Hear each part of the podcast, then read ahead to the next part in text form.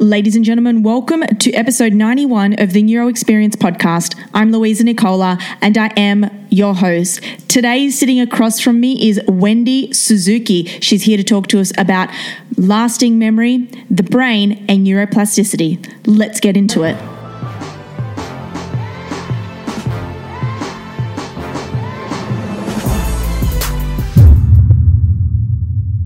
Doctor Wendy A. Suzuki is a professor of neural science and psychology in the Center for Neural Science at New York University. Her major research interest continues to be brain plasticity. She's best known for her extensive work studying areas in the brain critical for our ability to form and retain new long-term memories.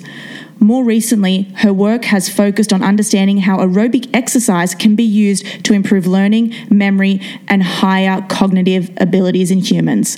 Wendy, welcome to the Neuro Experience podcast. Thank you so much. Exciting to be here. Look, do you get this a lot? I am a major fan. Oh, thank you. Thank I'm, you. I'm so excited. I read your book and I had to reach out to you. And, uh-huh. you know, coming from Australia, it's always been my dream to actually talk to somebody from N Y U. Oh, I know. Really? Yeah. I was like, N Y U, this is amazing. So I'm so excited that you're here in my presence and here on the podcast. Um, I'd like you to give a brief background on who you are just so yeah. everyone can understand. But before we do, I've got to ask mm-hmm. you one question. Okay. Yeah. How do you start your morning? How do I start my morning? Well, I have a very set pattern. So I wake up and I do about half an hour or forty-five minute tea meditation.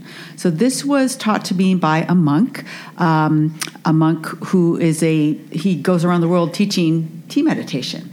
And I was lucky enough to learn this from him. And it's uh, basically combining open monitoring meditation. You focus on your breath, focus on how your body feels, but combining that with the ritual of brewing and drinking really good tea. Mm. And for me, I tried every sort of meditation. I tried guided meditation. I tried to go to classes. And it never really stuck until I found this thing where I could add this ritual to it. And every single morning, even mm. when I'm on the road, I bring my little nice tea bags and I do it in the morning and I start with that and then I do half an hour to forty minutes of cardio workout and then yeah. I'm ready to start my day. Now, l- let's just ask, is that tea meditation, does that stand for T M? Is that like transcendental? No, it's no. tea, T E A, just tea. The drink. I, oh, tea, medita- tea meditation. Okay, that's why you're like, okay, great. Yes, yeah, brewing of tea. Wow. So you boil the water and you wait for it to get to the right temperature and you pour it in the in the teapot. I have a beautiful teapot collection, by the way, because of this. and um, and I also have tasted so many different kinds of tea now that I started. Mm. Really, I literally, I feel like I've t- t- tasted all the tea from China and all the different varieties, and I've learned about temperature and steeping time and steeping strategy and wow. things like that, which is uh, really fun. It's kind of like my hobby now. Oh, I but, love that. Yeah, I start my day with that. Amazing. Well, would you like to give us a quick rundown on who you are, wow. you know, a bit about your research sure. and what you're doing now? Okay. So I am a professor of neuroscience and psychology at New York University. I'm also um, an author. Uh, I have one book, Healthy Brain, Happy Life, and my second book, Good Anxiety, Bad Anxiety, is coming up mm. uh, at the uh, at the end of the year.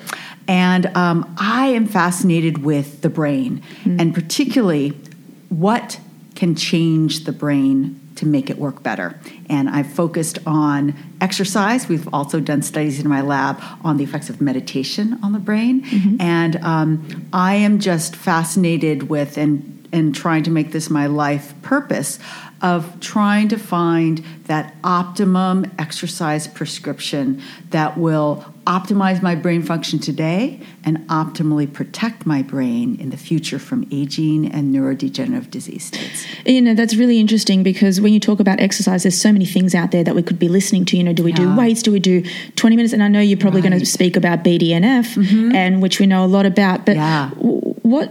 So what are, what are your findings? What's, what, are, what do we know so far that's good for us? Um, yes, yeah. So we know the most about aerobic activity. Simply getting your heart rate up is mm. very good for your brain. Now, and then people say, oh gosh, you know, I do weight training. How come, how yeah. come the weight training isn't good?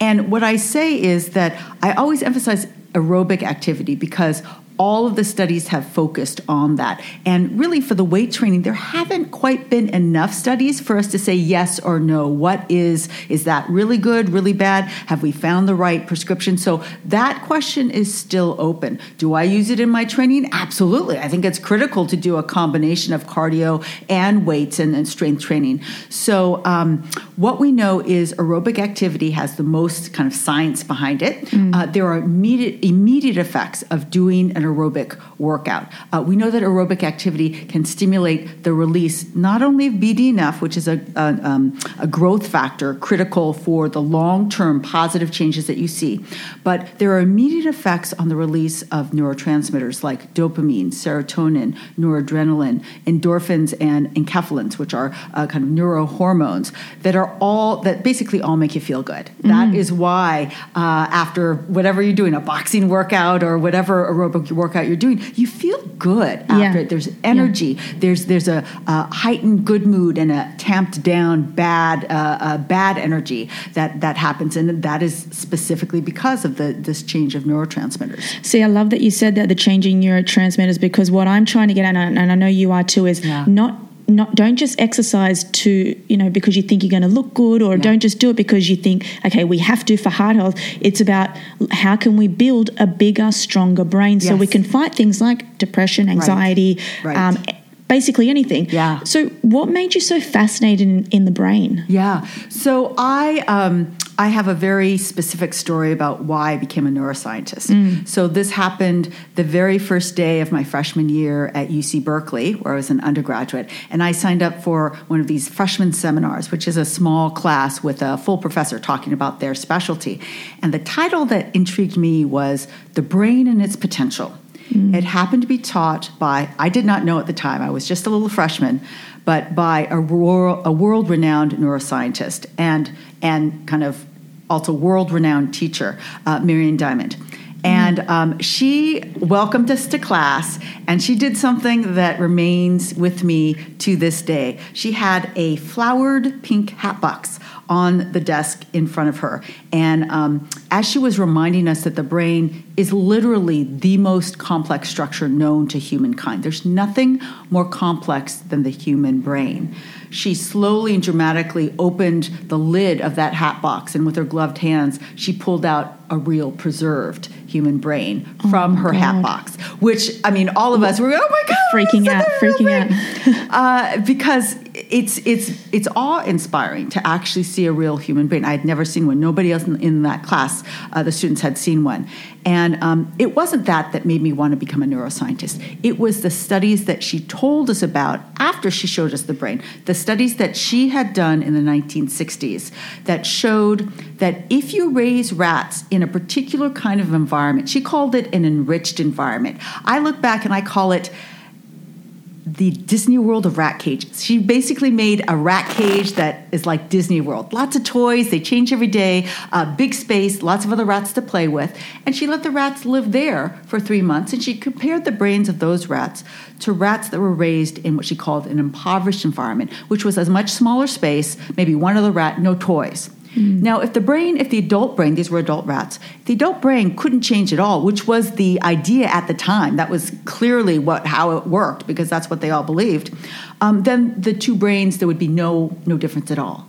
But when she examined those brains, she showed that the outer covering of the brain, called the cortex, we have corte- cortices too, it was actually thicker. She was mm. able to show an anatomical change in particular brain areas like visual areas and motor areas and somatosensory areas that you might imagine are were more stimulated in the Disney World of rat cages than in the uh, impoverished environment. And that was the first demonstration that the adult brain could change in a positive way in response to the environment. And that's wow. why I wanted to study the brain. Wow, that's unbelievable. I yeah. bet she's shaped your entire, oh. the way you teach as well. Yes, absolutely. So, okay. So from that, that's when you, you know, we talk a lot about neuroplasticity, yeah. the brain's yes. ability to rewire yes. itself. Yes. So is this where this all comes in? And yes. through neuroplasticity, we can grow, mm-hmm. um, the, a thicker cortex, yes. grey matter, et cetera. Can you yes. talk to us a bit about what neuroplasticity is and yes. how we can mm-hmm. benefit from it? Yeah, yeah. So neuroplasticity is the capacity of our brain and the individual cells in our brain, the neurons uh, and the glia, but mainly we talk about the neurons, um, to change and grow, either increase their uh, uh, number of synapses, which are the connections between individual neurons, or sometimes decrease. Plasticity is not all good. You can have negative plasticity. So, for example, the brain changes in a brain that is um, exposed to addiction, mm. for example. And some part of those brains grow. Uh, the the brain areas that crave the, the uh, abuse of s- substance are enriched, but other areas uh, um, shrink. In size. I was yeah. going to, sorry to cut yeah. you. Is that the same as thoughts? You know, if we continue down a negative thought pattern, can it change our, can we rewire our brain just via our thoughts? Yes. I yes. mean, I think there's a lot of evidence that uh, uh, positive affirmations and mm. positive kinds of thoughts uh, uh, can shift our thoughts and behaviors in certain ways. And certainly everybody that has experienced even everyday anxiety mm. knows that those negative thoughts can quickly kind of pull you down this drain of, oh, you know, life is just terrible and mm. I just don't see anything good anymore and this is this is awful. Uh, and it's a very powerful... Um, Um, it's a powerful negative effect. Now, if you ask me, so tell me what the anatomical change is, we don't know what mm. that is, but the thoughts uh, can change, and good thoughts tend to, you know, attract other good thoughts and lead to particular behaviors that tend to be okay. more positive and, and productive, and negative thoughts also attract other negative thoughts that yeah. do not lead to those same positive kind of actions. So when it comes to neuroplasticity, if we, you know, if we're just the a- average person, we work a nine to five, but what we really want to focus on is our um, is just getting better at running, or maybe even um, fix our, our health in general. Yeah. How would we use the science of neuroplasticity to help us in that aspect? Yeah. So this is where I like to advocate self-experimentation. So I just told you uh, um, a fact about what exercise does. Mm. Exercise stimulates the release of dopamine and um, serotonin, and uh, uh, in clinical studies have shown t- to have an immediate positive effect. So now your personal experiment is, how does that work for me? What is that workout that makes me feel the best? Mm-hmm. Now, you might go to cardio boot camp and kill yourself, and at the end, you're just like, oh, actually, I don't I feel do. so good. Mm. What is that workout that makes you feel good? Is it uh, um, going at a medium intensity but for longer? Is it just a short, you know, intense workout? And that can be very different for individual people. And for those of you that are not in a regular workout, it could be a good power walk, just mm. a short, good power walk that gets those um, um, endorphins flowing, because sedentary people can't. The great thing about starting a workout program when you're, you've been sedentary is that it takes much less to get you to an aerobic level. Mm-hmm. Whereas people that have been exercising a lot, it takes a, a lot more effort to get you up to an aerobic level. So you guys that are, you know, just starting, you know, you have this advantage. A good power walk can be an aerobic workout for you, whereas for a triathlete, it would not be aerobic. So take advantage of that and put that in your self-experimentation to ask yourself, you know, what really makes me feel good? Go in with that intention to figure out, was this making me feel feel better than last week's workout, or which one is it? And that's a very valuable personal piece of information for you. Do you think that you can look at neuroplasticity when it comes to anxiety? Because I know you, you mentioned earlier, yeah. you're bringing out a book, mm-hmm. which is The Good and Bad um, yeah. of Anxiety. Yeah. Yes. So uh, can we look at neuroplasticity to overcome anxiety? Absolutely. Um, uh, a lot of that book focuses on um, mindset. Mm. How do you use and shift your mindset to take advantage of Uh, the positive effects of and the positive aspects of anxiety? And usually when they say, I say that, people say, what? There's something yeah. positive? What, what is positive about anxiety? And um, uh, let me give you one example. Yeah. So uh, I've talked to so many lawyers, this happens with lawyers, and, so, and they say, you know what? anxiety is what makes me a great lawyer, because what I do is I sit in my office and I worry about all the things that could I could be sued for or my client could be sued for, and I go and I check them all off and I make sure that this is covered, that is covered, but that running list of possibilities mm. is actually what they need to be a good lawyer, to make sure that they've covered all those possibilities. And that can work whether you're a lawyer or whether you're a neuroscientist or whether you're a podcaster, uh, taking care of all, all the things. So all those negative thoughts, yeah. yes, they're worries, but can you use them to your advantage? But would you call that anxiety? Because, you know, mm-hmm. you, you know, some people, I think there's a... a, a a big misconception about uh-huh. what anxiety is, because I don't, you know, people say, oh, I've got anxiety because I'm waiting for this. And it's like, is that actually anxiety yeah. or is yeah. breathing in a bag and hyperventilating mm-hmm. an anxiety attack? Yeah. Like, yeah. So define anxiety for yeah. us. That's a great question. And I should have started out with yeah. a definition that my book, uh, Good Anxiety, Bad Anxiety, addresses what I call everyday anxiety. Mm. Maybe not to the point, well, this is clearly uh, a book not for those that need to be hospitalized mm. and uh, severely medicated for their anxiety, which is which is a real a real thing. But it is that everyday anxiety that makes anxiety and depression the number one mental illness across the globe. It's not that millions of people have that hospitalization level of anxiety. It's that more of us are feeling everyday anxiety that starts to wow. affect us yeah. and affects our work and affects our relationships. So I wanted to jump in and address that. Mm. That what are the approaches that we can use, and can I define um, what I mean mean by, everybody knows what bad anxiety mm. is, right? But what is good anxiety? Yeah. And can you make aspects of anxiety into your superpower? That's interesting, because what you're doing there, and it's the first time I've ever seen it, you're actually putting a positive spin on anxiety. Exactly. So it's not yes. seen as this like all detrimental yes. thing, and if you've got it, you have to go check yourself exactly. into a hospital. Yeah. I love that. Um, and I didn't know it was the number one mental illness it right is. now. I thought across the world, across the globally. Yeah. Okay, so because I've always I've looked at studies of depression as well, and I know mm-hmm. they're you know they could be linked. Yes. So what's the um what's the changes in the brain? Like, how does the brain get affected by anxiety? Yeah. Or is it the other way around? Is like the brain, it starts in the brain and then you get anxious, like with a, or does it start with anxiety and then that disrupts the brain? Yeah, that's a hard question to answer, but I would say that um, uh, the systems that are most affected are stress systems. And so um, mm. uh, cortisol system. Cortisol, so yeah. what what happens when mm. you when you start to get that worry of anxiety? You start to think about what what are the five reasons why I'm not going to make my rent this this month. You you start to get stressed. You you have you have higher levels of cortisol. What does cortisol do to your brain? Frankly, cortisol shrinks your brain. Mm. And so, uh, and I know this because uh, so many studies of uh, patients with P T S D. Many of them have anxiety and depression, but that's caused by some, some you know, uh, particular event.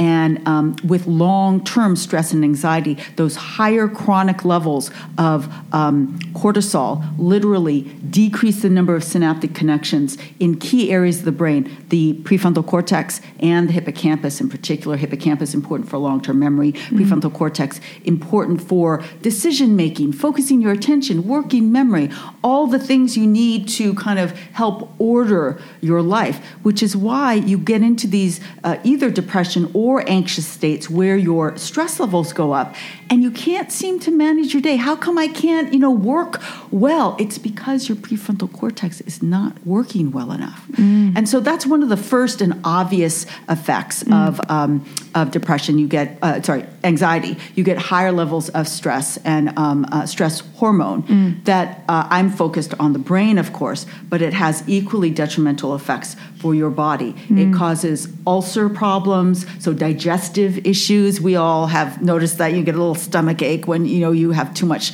anxiety. Um, it, it causes cardiovascular problems in the long term, and so people with high levels of stress, including P T S D patients, t- can can develop heart issues mm. as well as digestive issues.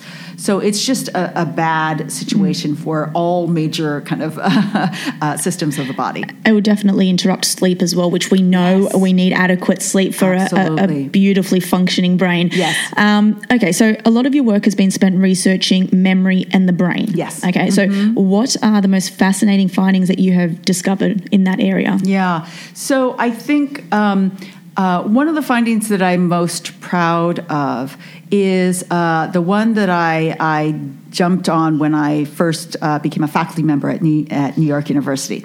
So I wanted uh, to understand how a new memory is born. Mm. So I, I've always been fascinated with memory because when you think about it, um, two things. One, our long-term memories, and those are the kind dependent on the hippocampus, they really make up our personal histories. Mm. So imagine if you didn't have any of your long-term memories, you wouldn't be you anymore. Mm. So that's that's critical for our, our individual identities. But second, um, we remember Um, kind of the, the the happiest and the saddest things in our lives, despite the fact that they might have only happened over a few moments. Our first kiss, for example, you can remember that for the rest of your life, possibly. The first time you hold your your um, son or daughter in your arms, for example, mm. only lasts a moment, but you will likely remember that for the rest of your life. So I was like, I I really want to understand, because I know what's responsible. The hippocampus mm. is responsible for it. What is happening in the first stages of a memory as it's formed? Mm. And um, can I tell whether it's going to be one that lasts or one that doesn't last? Mm. And so I was recording in um, uh, subjects, uh, recording the activity of individual brain cells um, as subjects were learning new associations. So it's equivalent of a name, face association. Mm. Um, so n- names and faces that I'd never seen before. And um, I'd, I'd be told the name face, and then I'd be asked, is this, you know, is this Wen- Wendy or is this Louisa? Um, and uh, and you have to, with trial and error, sometimes you get it wrong, but eventually you say, okay, I I, I can tell the difference. Mm. And, um, and so I was recording, recording, see nothing. I don't know, there's something supposed to be happening in the hippocampus. I found no evidence until one day I noticed that just as the subject was starting to learn something, it's like finally starting to get the answer correct, that I heard this neuron in the hippocampus start to fire more. And I was, okay, that's interesting. I wonder, and you know, I don't do all my analysis just listening to this, else you go back and you do a statistical analysis. And what I found was this amazing cell um, had no response when the um, subject didn't know the association. But right before the behavioral response showed, yes, I've learned this, mm. there was a huge increase in activity just to that learned association. And what I was listening to was actually the birth of a new memory.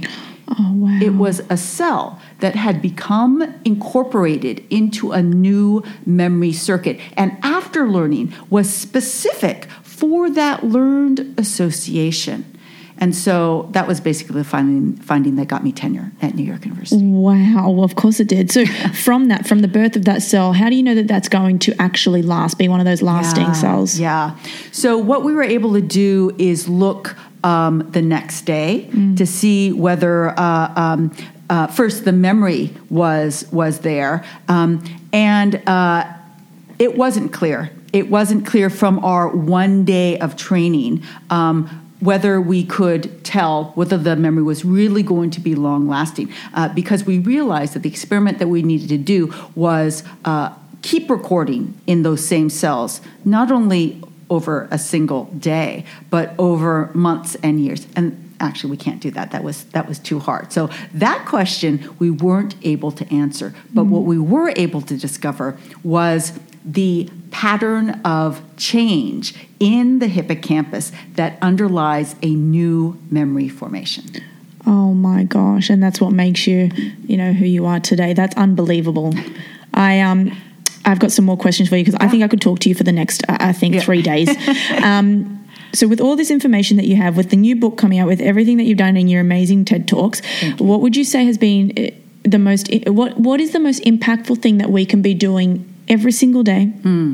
to have a better functioning brain? Yeah.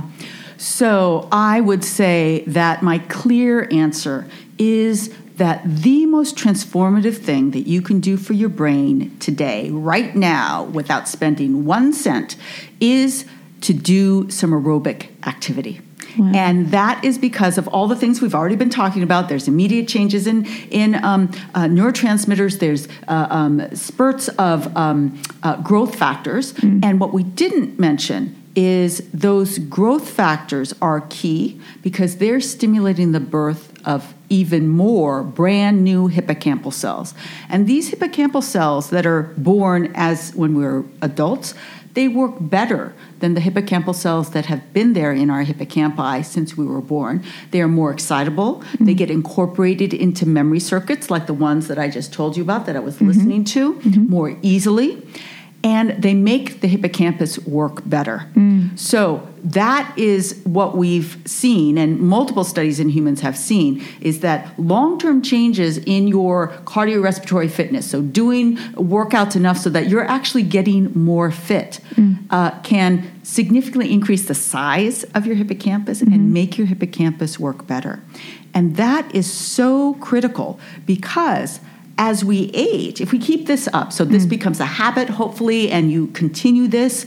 And um, as we age, the number one structure that gets attacked in aging, normal aging, mm. is the hippocampus. Have yeah. you heard of the term uh, senior moment? Oh, sorry, I've had a senior moment. I can't. I can't remember that. Yeah. Well, people say that for a reason. There's there's dysfunction in the hippocampus. It's normal. Yeah. That happens with aging. You've mm. seen it in your grandparents and your older relatives all the time. That is because the hippocampus is susceptible to aging. And so what we're doing by exercising, increasing those growth factors that are stimulating those new hippocampal cells to grow, is we are strengthening the mm. hippocampus so that it'll take longer for aging mm. to start to whittle away and decrease those synapses so that you start saying, saying, oh, I have a senior moment all the time. Mm-hmm. No, you are protected. And also, um, while exercise isn't going to cure dementia or Alzheimer's disease, um, they start with plaques and tangles, starts in the hippocampus, mm. which is why the early signs of, of uh, Alzheimer's disease is memory loss. Um, so we're not going to cure the plaques and tangles at all. But what you do is make the hippocampus bigger and stronger. Yes. So it's going to take longer for those little plaques and tangles. If you have a little hippocampus, it will have smaller numbers of plaques yeah. and tangles to have an effect. Yeah. But if you have a nice big fat one, hippocampus, I mean, uh, you um, uh, it'll take longer for that to have an effect. And that will literally save millions, if not billions of dollars in healthcare if we can stave off, even for six months or a year, um, cognitive decline in the millions of people that are, are entering that age mm. range that are that are starting to show um, age-related cognitive decline. It's so interesting that you say we could be saving billions of dollars in healthcare just because yes. of, you know, just if we go out and exercise twenty minutes a day. Right. But then how, you know, what, what's your view on um, nootropics? You know, mm. you know, how, you know, that's a big buzzword right now. People are looking at the next best nootropics so they can increase their cognitive abilities. Do you see merit in them? Yeah. I have to say I I know much more about nutrition and the studies about nutrition mm. and, um, uh, and brain function. Mm. And um, yes, there are relationships between good, healthy diets. Yes. And of course, what's the buzzword? Mediterranean diet is good, and, and it is good um, uh, for long term. Does it have an immediate effect? If I eat that blueberry, am I going to suddenly have? No. Um, and frankly, I, I haven't seen a lot of journal studies on nootropics. I've seen a lot of advertising yeah. about nootropics. So I have a hard time actually giving a scientific view about it um, because some of them are, are purport, purporting to try and artificially raise um, some you know, yeah. brain brain factors. That I don't believe because mm-hmm. if you take it orally, it is not going into your brain.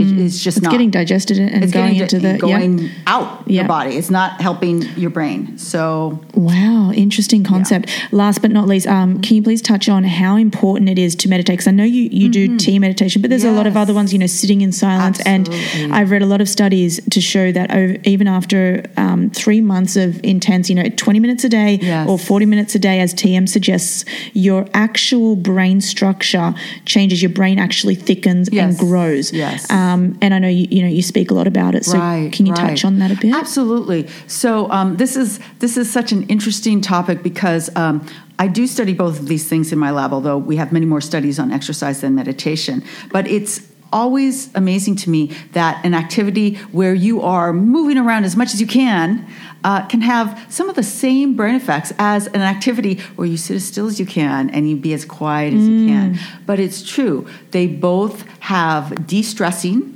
um, responses. Uh, they both have mood-boosting effects. And they both have um, uh, uh, positive effects on your ability to shift and focus your attention. Because many of these meditation techniques are about a focus of attention. Can you focus on your breath? And simply practicing that uh, improves your ability to focus your attention generally. In exercise, you're not necessarily doing that, but you actually stimulate, um, probably through other kinds of um, growth factors, stimulate the functions of the prefrontal cortex, which is improving mm. your focus and attention.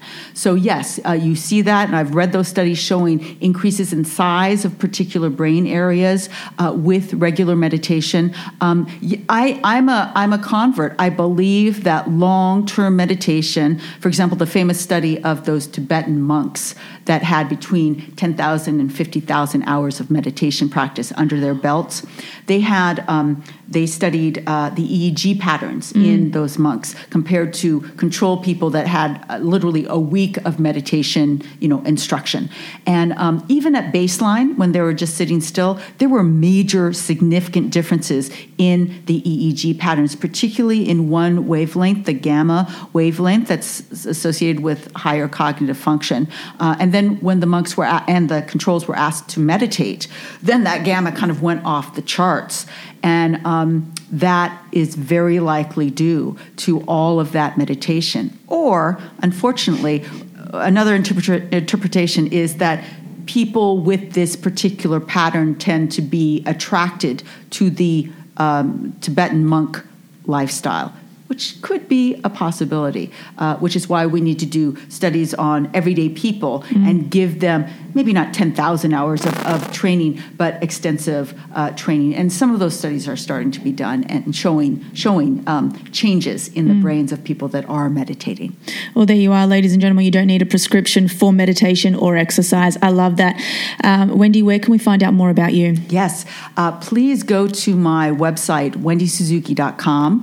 Um, Uh, I have a second website associated with a new startup company that I am doing called BrainBody, and that's mm. brain body dot i o. Uh, and all of my um, newest books, all all the information that you would ever want about the company, about all of my events, uh, can be found on those two websites. Amazing. Thank you so much for being part of this. You are welcome.